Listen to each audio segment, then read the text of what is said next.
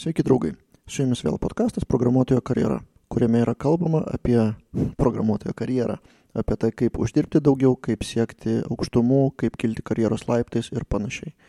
Šiandien atsakysiu į vieną klausimą iš Tado, kurį jisai uždavė e-mailu. Jeigu norit, kad ir jūsų klausimas būtų čia, tai galit parašyti povilas php pamokos.lt arba Facebook puslapyje programuotojo karjera tiesiog asmeninį žinutę. Tado klausimas yra pakankamai ilgas, bet pabandysiu jį perfrazuoti. Esmė, kas yra svarbiau programuotojui - greitis darbo ar kokybė darbo, sakykime, kodo. Ir ką daryti, jeigu iš jūsų valdžia reikalauja, sakykime, ir kokybės, ir greičio. Ir jeigu jūs nespėjate, ką, ką su tuo daryti, kaip su tuo kovoti ir kaip, kaip visą darbo dieną padaryti efektyvesnę. Taigi pradėkime nuo to, kad čia mano bus nuomonė iš tikrųjų pagal prioritetus, kaip, kaip skirstyti visus prioritetus, tai gali jūsų nuomonė ir nesutapt. Tai jeigu turit kitokią nuomonę, prašau pirmyn į komentarus ir būtų visai malonu padiskutuoti. Bet mano nuomonė yra tokia, kad jeigu jūs gaunat užduotį, tai pirmiausia reikia, reikia sukurti minimalią versiją. Ta vadinama verslė MVP, Minimum Viable Product. Tai sakykime, jeigu jums reikia sukurti kažkokią formą užpildymui, jūs sukūrėt minimalų HTML tai formai, E, ir tos formos apdorojimą, kad tai būtų vizualiai matoma, kad tas dalykas veiktų. Bet galima pradžioje nedaryti validacijos, sakykime, kažkokių frontendo stilių galima nedaryti. Reikia padaryti kažką, ką galima parodyti, kas jau minimaliai veiktų. Tai čia praktiškai, jeigu jūs ir nespėsit kažko tai papildomo, kažkokios validacijos, pavyzdžiui, ar panašiai, jūs vis tiek, e, galima sakyti, padarysit funkciją, padarysit minimalų variantą. Tai visų pirma, kai gaunat užduotį, pagalvokit savo, nuo ko pradėti ir kuris būtent e, variantas, kurios funkcijos galėtų būti minimalios iš, to, iš tos užduoties. O tada antrame etape jau žiūrit pagal laiką, kiek jūs turit likusio laiko, ar kokie yra prioritetai ir tada žiūrit pagal savo, pagal savo valdžios nurodymus ar vadovų nurodymus. Ir iš konteksto sprendžiat, kas yra svarbiau, ar greičiau deliverint, ar greičiau tiesiog paleista funkcija, ar e, geriau daryti viską kokybiškai ir praeiti visus validacijas, ten visus testus ir atitinkamai, atitinkamai e, rezultatą paruošti, kad tikrai būtų viskas kokybiškai. Tai viskas pagal situaciją. O dabar pereikim prie antros klausimo dalies. E, ką daryti, jeigu nespėjai, ką daryti, jeigu kokybė netenkina tiek tavęs paties, tiek galbūt ir vadovų Ir e, visi mes norim tobulėti, visi mes norim daryti ir, ir greitai, ir kokybiškai, o ką daryti, jeigu nesigauna. Jeigu matai, kad nespėjai arba, arba nepakankama kokybė. Tai pirmiausia, e, reikėtų nepanikuoti. Jeigu, sakykime, jaučiat, kad e, vadovas ant jūsų ar tai varo, ar tai netiesiogiai nepatenkintas, ar ten kažkokiu nuobaudų skiria, tai pirmas dalykas nepanikuokit. Viskas yra normalu, pasaulis nesibaigia ir, ir gyvenimas nesibaigia tai reikėtų kažkada atsisėsti ir paanalizuoti, kodėl jūsų kokybė tokia prastesnė ar, ar greitis prastesnis. Kur būtent jūs nespėjate, kokios būtent temos yra, sakykime, pamirštos, ar tai kas nesigauna. Ir būtent ten reikia susifokusuoti, ar reikia išanalizuoti savo klaidas, ar išanalizuoti, kur būtent yra sunkesni, sunkesnės temos. Tai paimkite tada knygą ar kažkokį tutorialą, ar, ar ten YouTube video ir būtent tą temą laisvalaikiu pasižiūrėkit kad, kad po to šiek tiek tobulėtumėt bent po truputį ir tada rezultatai pagerės. Ir rezultatai nebūtinai turi pagerėti per vieną dieną, tai staiga per naktį niekas nepasikeis.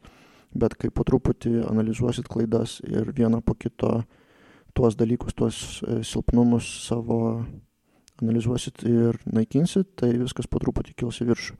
Tai pirmas dalykas pasianalizuokit, kas blogai ir, ir, ir dėl ko. Antras dalykas, e, ką siūlyčiau, tai pasikonsultuoti su vyresniais e, žmonėms, su kolegom, ten, sakykime, senior programuotojų, jeigu turit komandai, arba, nu, kad ir man galite parašyti, jeigu kažkas neaišku, gal kažką padėsiu.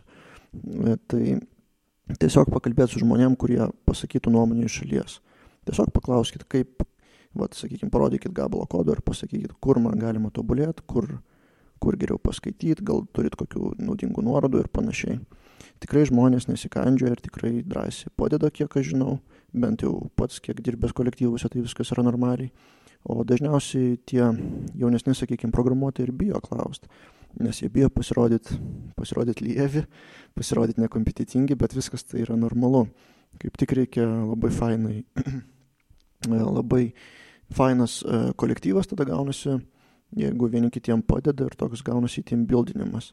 Tai tikrai nesidrovėkit, prieikit, paklauskit ir galbūt e, sužinosit kažką naujo arba jūs nukreips link tobulėjimo. Trečias dalykas, ką patarčiau, tai dėl, ne tai, kad patarčiau, dėl to, ar verta pasilikti po darbo. Jeigu nespėjat, sakykime, arba jeigu kokybė netenkina, tai kaip ir yra tas spaudimas iš valdžios, kad, nu, maždaug reikia, tikrai ten dega ir reikia pasilikti po darbo. Tai šitoje vietoje būkite atsargus. Pasilikti po darbo verta e, tik tai tada, jeigu, jeigu kaltė yra jūsų pusėje.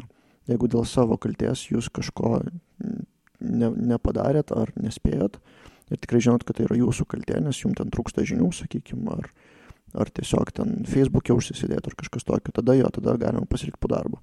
Bet jeigu jūs pasiliksit po darbo dėl to, kad jums krauna daugiau darbų, arba dėl to, kad nu, visi pasilieka ir man reikia, arba dėl to, kad uh, pasirodytumėt geras prieš vadovus, tai čia labai blogas priežastis. Tada, tada jūs nuolat pasiliksit po darbo ir visi prie to pripras ir pripras, kad tai darot nemokamai, o gyvenimas trumpas, gal jūs po darbo kažką naudingiau galėtumėt nuveikti.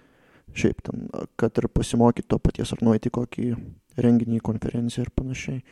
Tai dėl pasilikimo po darbo labai atsargiai vertinkit bet jeigu matot, kad jums verta pasitempt ir jeigu ypač, vad sakykime, su vyresniu kokiu kolega pasidėt prie kažkokios užduoties ar pastebėt, kaip kiti dirba, tai kodėl ne variantas. Tada ketvirtas dalykas, ką noriu pats pasakyti, tai e, kad e, reikia žiūrėti tolimą perspektyvą. Tai yra, kiek, e, kiek svarbi jums ta užduotis ir kiek svarbus jums tas darbas. Nes jeigu matote akivaizdžiai, kad jums nesigauna kažkas ir jeigu tas nesigauna, tempėsi savaitės ar ten mėnesius ir, ir nejaučiat malonumo iš to darbo, tai gal verta pagalvoti vienas dalykas, ar jūs turite tam sugebėjimų ir polinkio būtent tam darbui, galbūt jūs norite sakykime, ne internetinius puslapius, kur to žaidimus, pavyzdžiui, programuoti, arba ten mobilias aplikacijas, arba dar kažką, arba jums projektas nepatinka, arba jums komanda nepatinka. Visokių gali būti variantų, tai susimastykit, ką verta keisti. Galbūt darbą, galbūt technologijas, galbūt verta nueit pas direktorių ir pasakyti, gal perkeltumėt mane prie kito projekto įdomesnio. Galbūt kokią kitą programavimo kalbą laisvalaikiu išmokti ir persikvalifikuoti. Gal, gal iš viso programuoti jums nereikia, gal eisit, nežinau, keliauti po pasaulį ir blogą rašyti. Tai vat, e, susimastykit, ką galima pakeisti, nes galbūt ne, ne, ne tame yra esmė, kad jūs nespėjote, o tame, kad jums tiesiog reikia keisti kažką gyvenime apskritai. Ir paskutinis dalykas, tai pasikartosiu šiek tiek, kad e, pasaulis negriūva.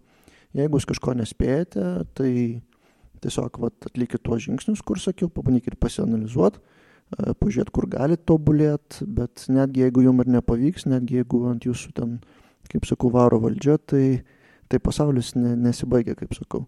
Gyvenimas nesibaigia, viskas yra tvarkoje, blogiausia, blogiausia, kas jums gali nutikti, tai prarasti darbą. Bet prarasti darbą tai vėlgi ne pasaulio pabaiga, galbūt rasit kitą, galbūt rasit geresnį, kur daugiau pinigų mokės arba startuosit viską iš naujo, galbūt kitoj, kitoj sferoje, kitoj srity, kitam darbe. Ir pažįstu tikrai ne vieną žmogų, kuris nuo to tik tai laimėjo, kad jie atleido iš darbo, sakykime, bet po to jis rado kitą daug geresnį ir panašiai.